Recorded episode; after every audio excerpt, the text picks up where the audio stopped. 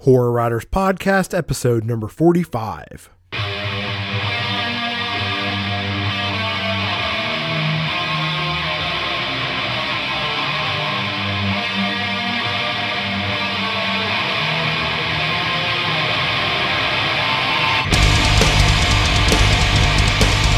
right, and welcome back to the Horror Writers Podcast, the show with two horror authors discussing all things in the world of horror. I'm Zach Bohannon, and with me is J. Thorn. How you doing, Jay? I'm the light, and you are the darkness.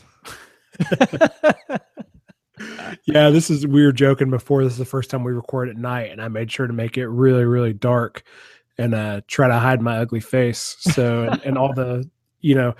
What had been awesome is there was like, I had someone stand in the corner over here, like in all black or something, and they just poked out in the middle of the podcast. That'd be pretty rad. I thought maybe you just had dirty laundry, like hanging off, you know. Oh no, that's actually down here. I actually do. I totally have dirty laundry, but it's down here to my right. So I don't know what all kind of crap you'd see behind me if you could see, but you know, but it's all good.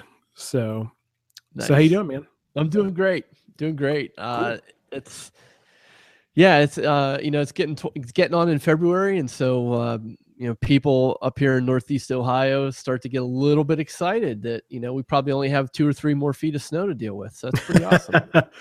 Yeah, we're getting like 60-degree weather here, so it's been. Oh, fuck, I'm not supposed to talk about the weather. God damn it!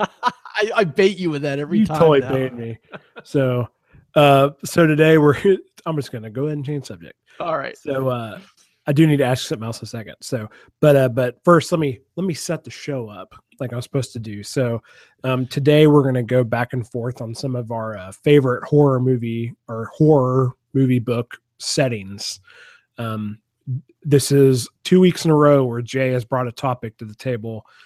He actually gave me good ideas for once, and I decided we'd run with them. So, by the way, one of your other ideas I really like too. It actually gave me a much broader idea, but we'll talk about that later. So, but I want to ask you real quick before we get started. Have you watched 11/22/63 yet? I have not. Mm. So by the time we're recording, the second episode is up on Hulu now. Okay. But one of our listeners, Michael Wright, asked me on Twitter if we were ever going to talk about it. So. I figure maybe what we'll do at some point. Michael, shut up now. There, we just talked about it, right? Well, he asked if we were going to talk about the pilot, but I think what I'd like to do is actually just talk about the show, like once it's over or something. Maybe we'll, you know, if I can get you to watch it. Yeah, is it on the free Hulu, or what's it being broadcast on originally? Is it a Showtime or Hulu? Oh, it is a Hulu show. Original. Okay, yeah, okay, and it's so. I don't know if it's on the free one or not. I don't know if you ever signed up for the trial? No, I haven't. You could just do the trial then and just binge it because it's only going to be 8 episodes. Oh, okay. It's just a mini series. 8 one-hour episodes total? Yeah. Yeah, so maybe when it gets done, you just do the trial. Maybe I'll throw you my password. Maybe that'd be the easiest way. You put it on the internet, so you're in trouble now, buddy. Maybe that'd be the easiest way to do it. And I'll just change the password afterwards. So sorry, Hulu. So, he winked. If you're listening on iTunes, he just winked. Well, now they fucking know if Hulu's listening. I did it hoping they wouldn't watch on. You fuck, dude. Now you're going to buy it. You're going to spend $8 one month. I can handle that. I think it'd be worth the $8. But no, just Michael, I did watch the first episode. Haven't watched the second one yet. Probably going to either. I don't know. The next couple of nights, but I love the first episode. It really lined up with the book. The cast is amazing. Nice.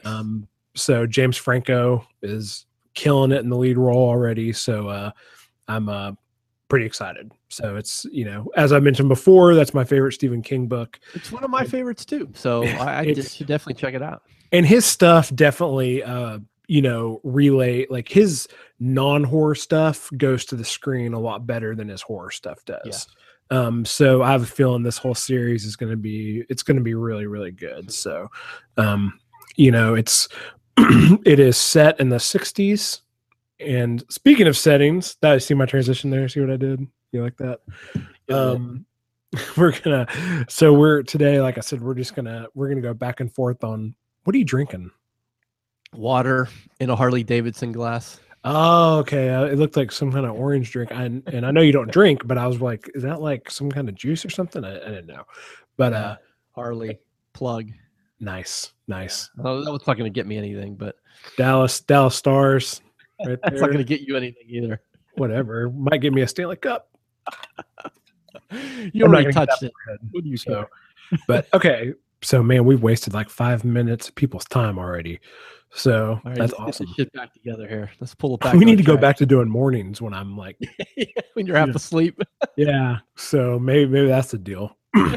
So anyways, okay. So we're gonna go back and forth, discuss some of our favorite settings, and I don't really know how we set this up, but sorry. So I'll let you start. Of course. Because I always do. You always do that. See, what's going to happen, though, is like I only have a few of these, so you're probably going to say right off the bat.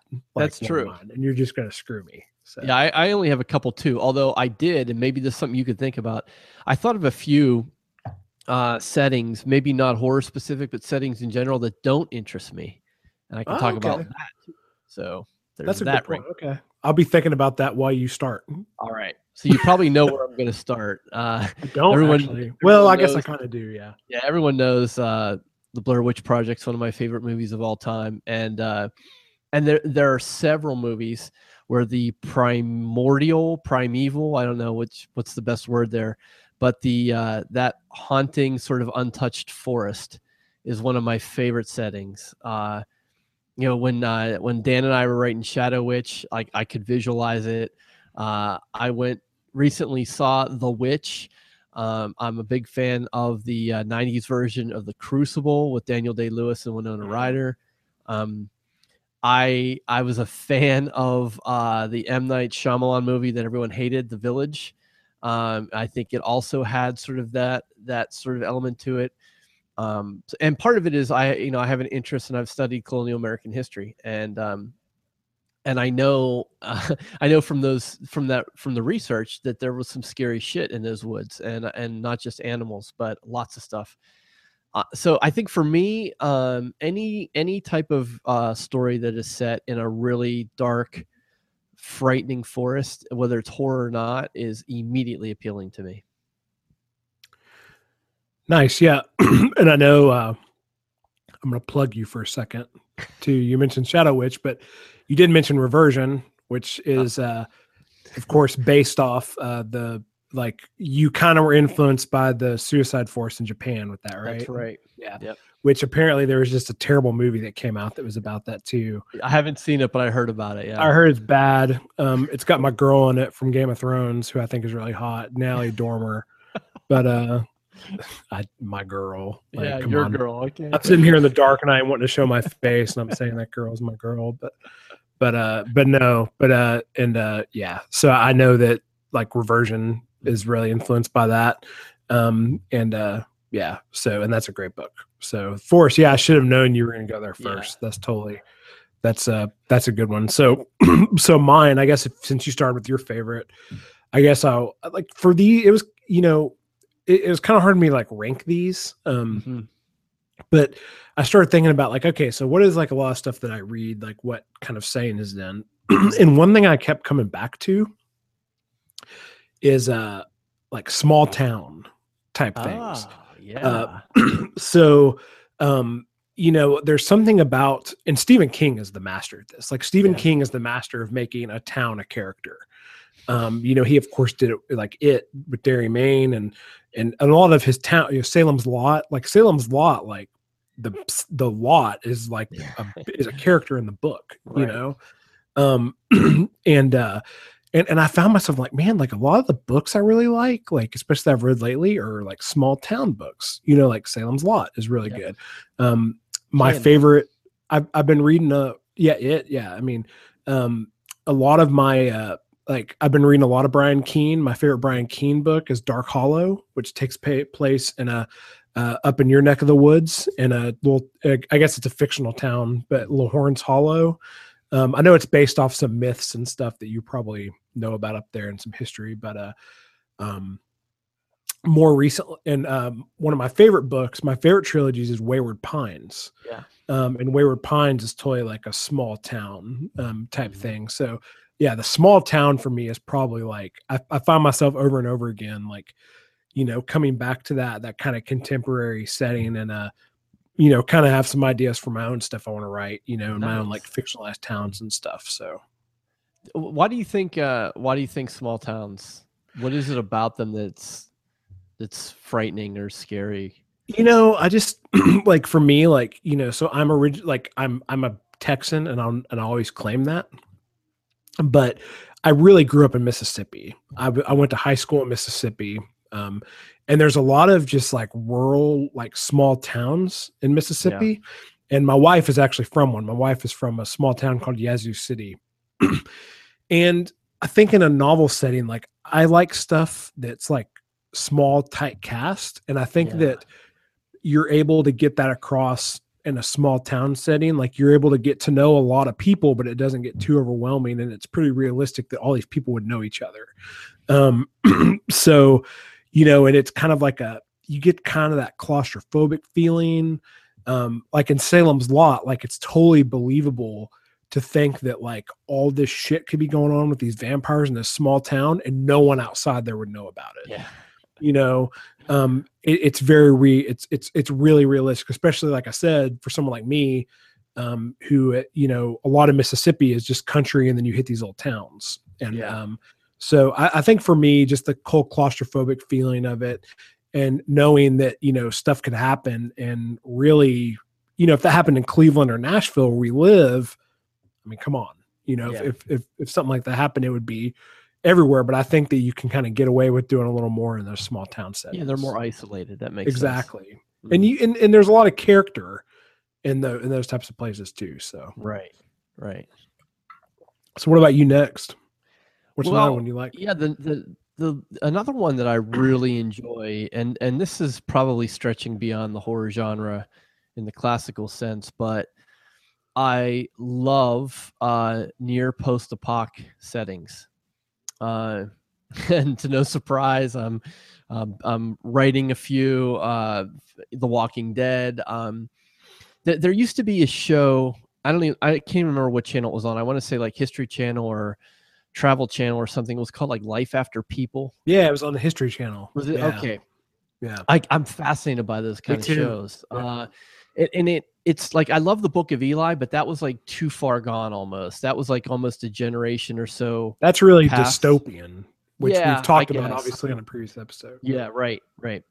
This idea that like there are these everyday things, things we take for granted, things we walk over and buy and around all the time, yet in a certain setting, in a near post-apoc setting, those things take on a whole different significance. And especially in something like The Walking Dead, where you just see, you know, there's a fraction of the population is left, and so everything is just barren and empty and as it's been left. And from the time I was a little kid, from I Am Legend on, like that type of setting has just captured me, and it's a sort of a dark fascination, but I think it's one a lot of people share, this idea of like removing the people and just letting what's left kind of rot.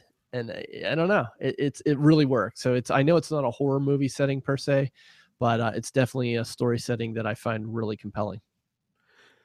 Yeah, and I think you know, you said a lot of people share it, and I think you're right, because that's actually the next one I was going to talk about. So thank you. You finally got me. I got one.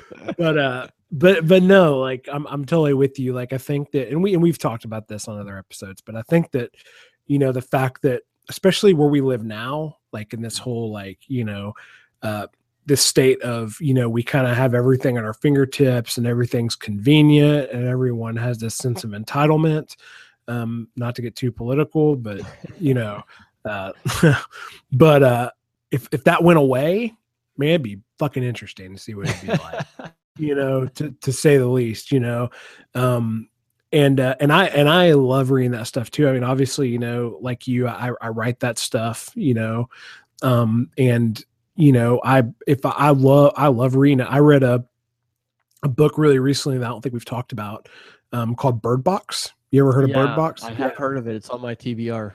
Yeah, it was, and it's kind of the same. Like, it's partly kind of far removed, but it's kind of got two stories going on. It was telling some backstory, but dude, it was like, it was fascinating. Like the premise of the book is that people, there's these, apparently you don't really ever find out through the book, but apparently there's these monsters out in the world. Mm-hmm. And if you lay your eyes on them, then you die. So these people are walking around the world with blindfolds on. Yeah. And it's, dude, it's fascinating. Yeah. It was really good. And it kind of took it was an interesting way to do the post-apocalyptic setting because these people can't see. Right. So it was, it was really, really, really fascinating. So yeah, I'm totally with you on the post-apoc stuff. Like it does kind of teeter the edge of horror and sci-fi and stuff, but it's it's definitely a great saying. Actually, I can't say what it is, but like one of my favorite books ever actually mixes the small town thing with post-apoc,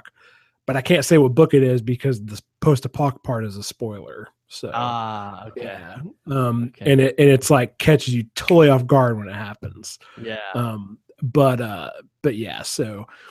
So for me, another one, and I don't think this one gets used enough. And you and I have discussed an idea that I have that uses this setting, but hotels. Yes. Hotels is another one that I like. And again, I think it comes back to kind of that claustrophobic feeling. Yep. There's just something like I've told you, like, so my dad's a hotel manager, and there's been big sections of my life where I've lived in hotels. So we typically would move every 4 years. When we first moved to a place, we'd live in a hotel, and I've lived in, I mean, they've mainly been nice, but you know, we lived in one hotel in Tulsa, Oklahoma, that was like under construction. And there was this whole abandoned part of a floor that we were living right next to. And it was crazy. And there's a story in there somewhere, but I don't think hotels are used enough. Like obviously, the most famous examples would be The Shining, right, and Psycho. And what's the Stephen King novella with the room number? I always forget what it is. Oh, I don't remember either. I know what you're talking about, though. 1409 or something like that. Yeah, something like that. Yeah. And The Shining, again, going back to Stephen King and the way he does, like The Shining, like Overlook Hotel is a character. Yes. Like in that book, like it is a character in the book. I mean, you could argue the hotel is the antagonist. Yes. In the book. Mm-hmm. So I don't think the hotel gets used off enough, you know. I know, of course, there's also American Horror Story Hotel more recently. I only watched the first episode. I haven't gotten beyond that. I am eventually going to watch it. But yeah, I don't think that one's used. I'm actually really looking forward to our buddy Dan Padavona, his new book coming out, Crawl Space. Mm-hmm. I think the majority of it takes place in a hotel or a motel. There is a difference. So like I've said before, so yeah, I'm looking forward to reading that too. So yeah, hotel definitely not used enough. So totally agree. Good call. Yep. You got another one you want to talk about? We got a few minutes here. You know what? I don't, and I was going to talk about some settings that don't move me, but I don't want to get that. I don't want to. It's too negative. I'm not going to go there. I think we just leave it as we like. What do you think? I don't know. I'd kind of be interested in here. I don't think it'll be negative. I mean, who are you going to offend? You're going to offend. Yeah, I'm not worried about offending anyone. I just, you know what? I'll tell you what it is. The self-contained spaceship holds no appeal for me other than Alien. I love Alien, the movie, but the general idea, I don't know if is that space opera? I'm not even sure sort of what that genre is. Kind of sort. Yeah, I think so. And it's different. Like it's a spaceship is claustrophobic the same way a hotel is, but for some reason it doesn't capture my imagination the way a hotel does. Like I think of a hotel and I think of all the people that have moved through and sort of all the residual energy they may be leaving behind. And that's like really fascinating to me. Whereas like the story on just the spaceship itself, I don't know. It doesn't have the same effect. So I'm just not a big fan of like the big spaceship stories, I guess. I get that. And just to even it up, I'll throw one out real quick just so you don't look like an asshole. Oh, you like, you won't offend anyone, but you don't look like an asshole. Just so you don't look like an asshole. You know, for all those people out there who, you know. A lot of space opera fans I just offended. Yeah, no kidding. So we probably just lost like 2 viewers or listeners. But but one that, you know, honestly, like one that I don't really like is The Haunted House. Yeah, really. I maybe it's because it's been so overdone. Yeah. I don't know. Like I just don't care for that one. Yeah. I think there's only so many ways you can tell that story, and it can be done like well. Again, you can go back to The Shining. I mean, that's a hotel, but it's kind of a haunted story, right? You know. But yeah, I'm not. And it's funny because I kind of wrote a story like that. That's kind of a haunted story, in a way. But yeah, I'm not a huge fan of that. And it's very popular and it's big in horror. But yeah, so that might be more controversial than the isolated aircraft. So you might look less like an asshole than me. Yeah, you're the asshole. Hey, that's totally fine. I'm the one sitting here in the dark. So. It's all good, but this is the setting I like.